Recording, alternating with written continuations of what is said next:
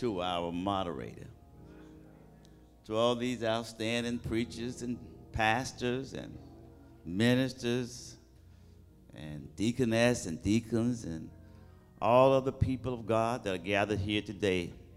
I'm glad to be here. God is good. Amen. Thank God for all of you. You may be seated. Thank you so much.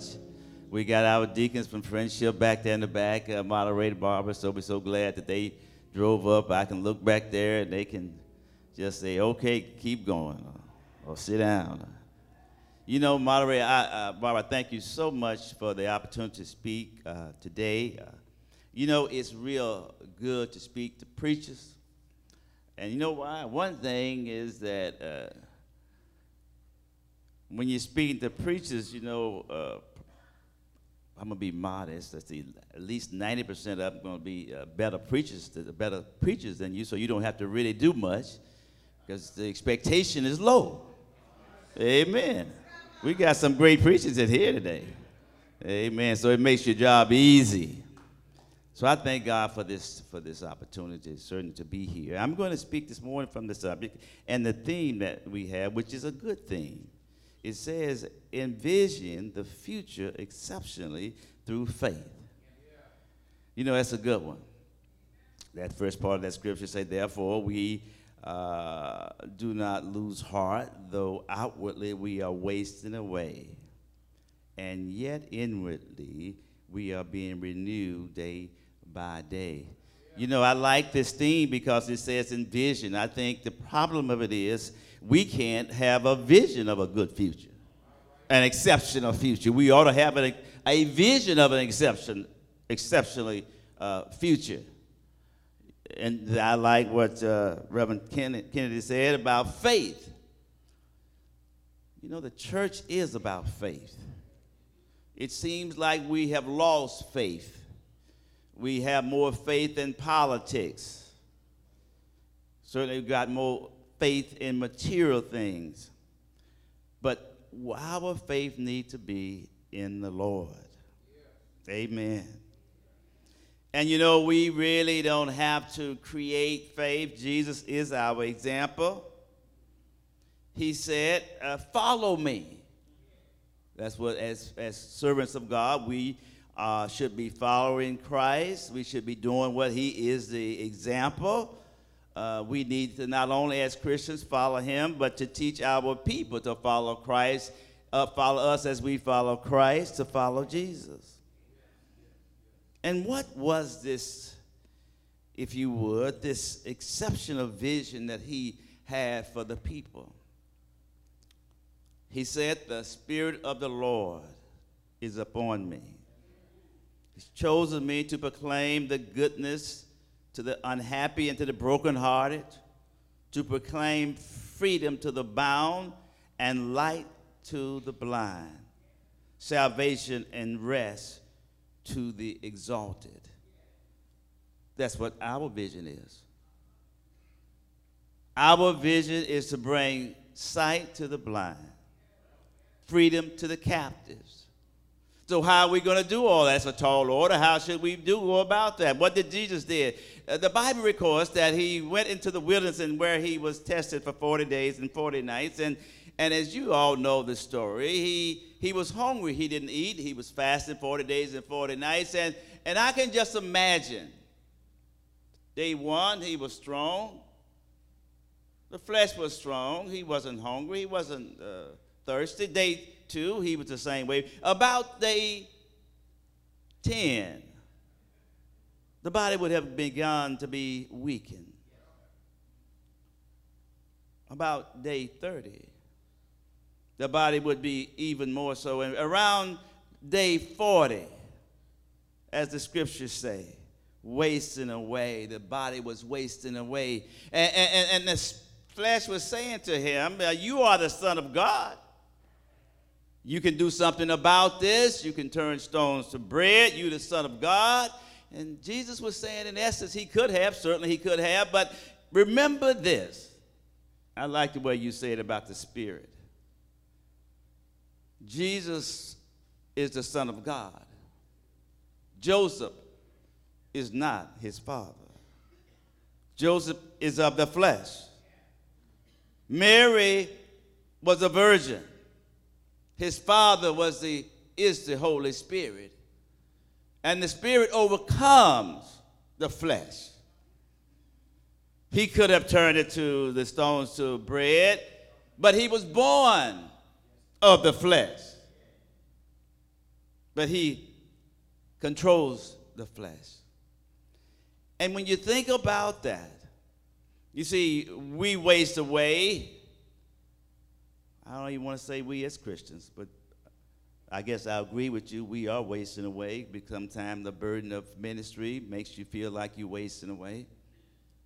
But one thing that is certain there are many people who are not in church who don't know Christ. They wasting away. You and I are not wasting away.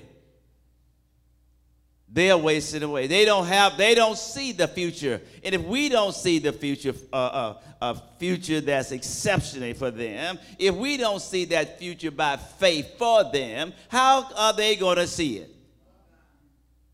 We must see that future. We must present the future. We must uh, show that future.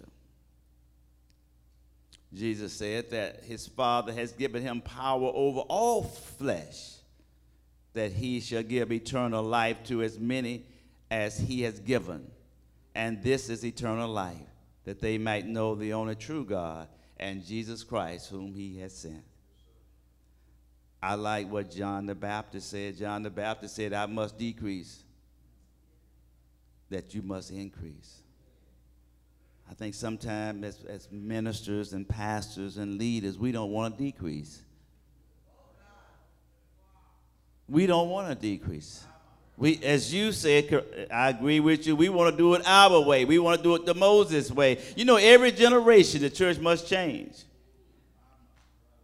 The young millennials don't. They don't do. They don't do things like you and I did them. They don't even carry cash around. They use their their, their cell phones to pay bills and buy whatever they want to buy. Yeah. And he that is earthly and speak of the earth. He that comes from heaven is above all. This is what John the Baptist said. For him who God sent, speak the word of God. But God does not give the Spirit sparingly. God gives us that Spirit. Problem of it is that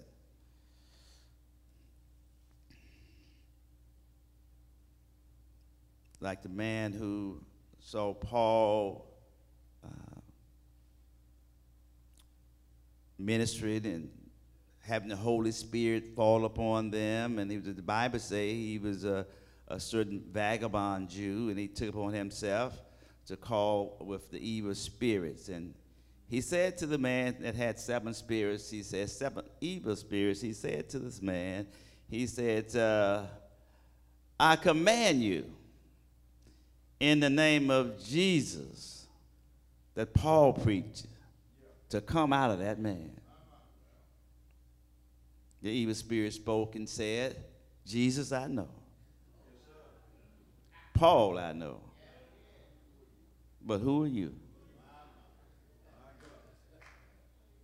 Because he didn't have the spirit. He had the words. And sometimes as preachers, we think it's the words. No, it's not our words.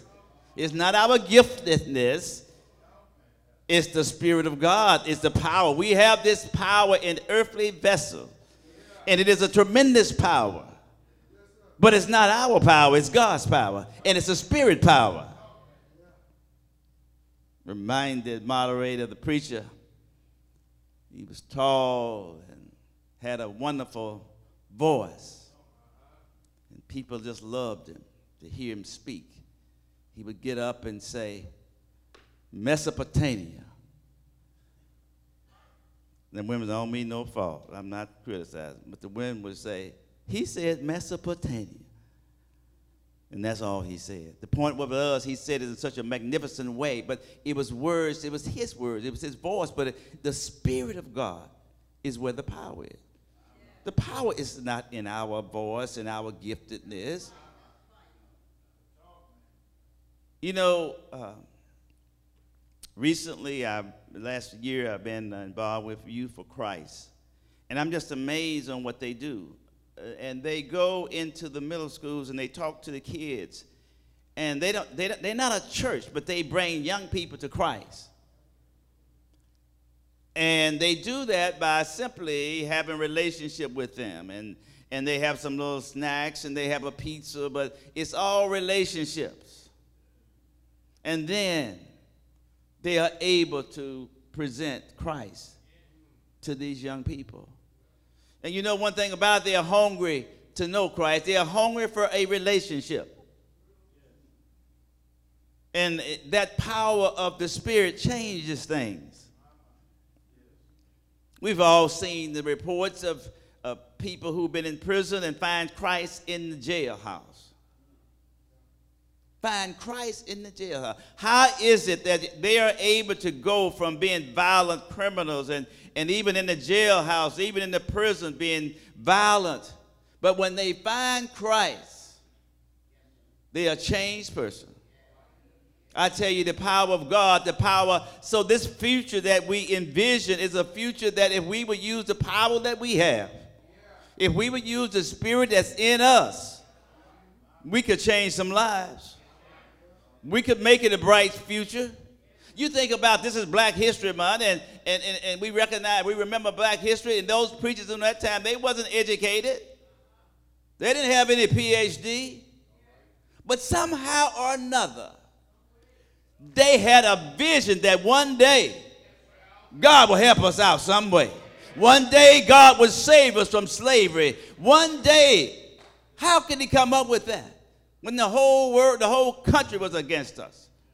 The government was against us, but yet they had a vision for the people. And it wasn't education, it was God. It was the Spirit of God in them that saying, somehow or another, I just believe, I just trust that God gonna make a way. Jesus told uh, some of the Jews, he says, uh, destroy this temple, and in three days I'll raise it up. They said to him, We took 46 years to build this temple. But Jesus was talking about a spiritual temple, his body. And certainly we know what happened. We know the story. They thought they could destroy his body. They thought they could destroy his body. They beat him, they hung him on the tree, put him in the tomb. They thought they had destroyed him, but three days later, you know, he got up. The Spirit raised him up. God raised him up. I tell you, God is awesome. Spoke about Paul knowing how about wasting away. Paul went through some things. Unlike us, Paul said in his own words, he said, Five times I received 39 stripes. Three times I was beaten with rods, rods. Three times I was shipwrecked. I spent a night and a day in the deep, in journeying often in danger in waters, in danger with robbers, in danger from our own countrymen in danger from brethren, in danger in cities, in danger in the wilderness, in danger among false brethren, in weariness and painfulness, in hunger and thirst, in fasted, in cold and nakedness. And yet Paul had to carry on for the church. He was not able to do that except the Spirit of God was with him. And so as I close, as we move on, as we continue this East Coast together today,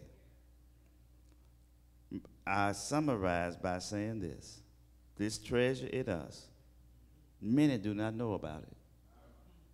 This treasure, this valuable treasure of the Spirit in us,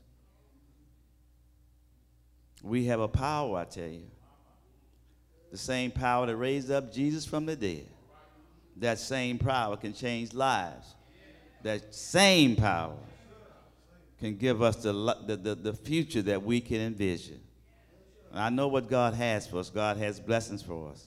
God has goodness for us. And God has for our, for our people. And we, as we go forward, moderator, my prayer is that we refocus on these young people. We see who don't see no future. Many of them don't even think they're going to make it past uh, 30 years old. But we can change that. Not with our words, but with the Spirit of God. Because it's the Spirit that has the power.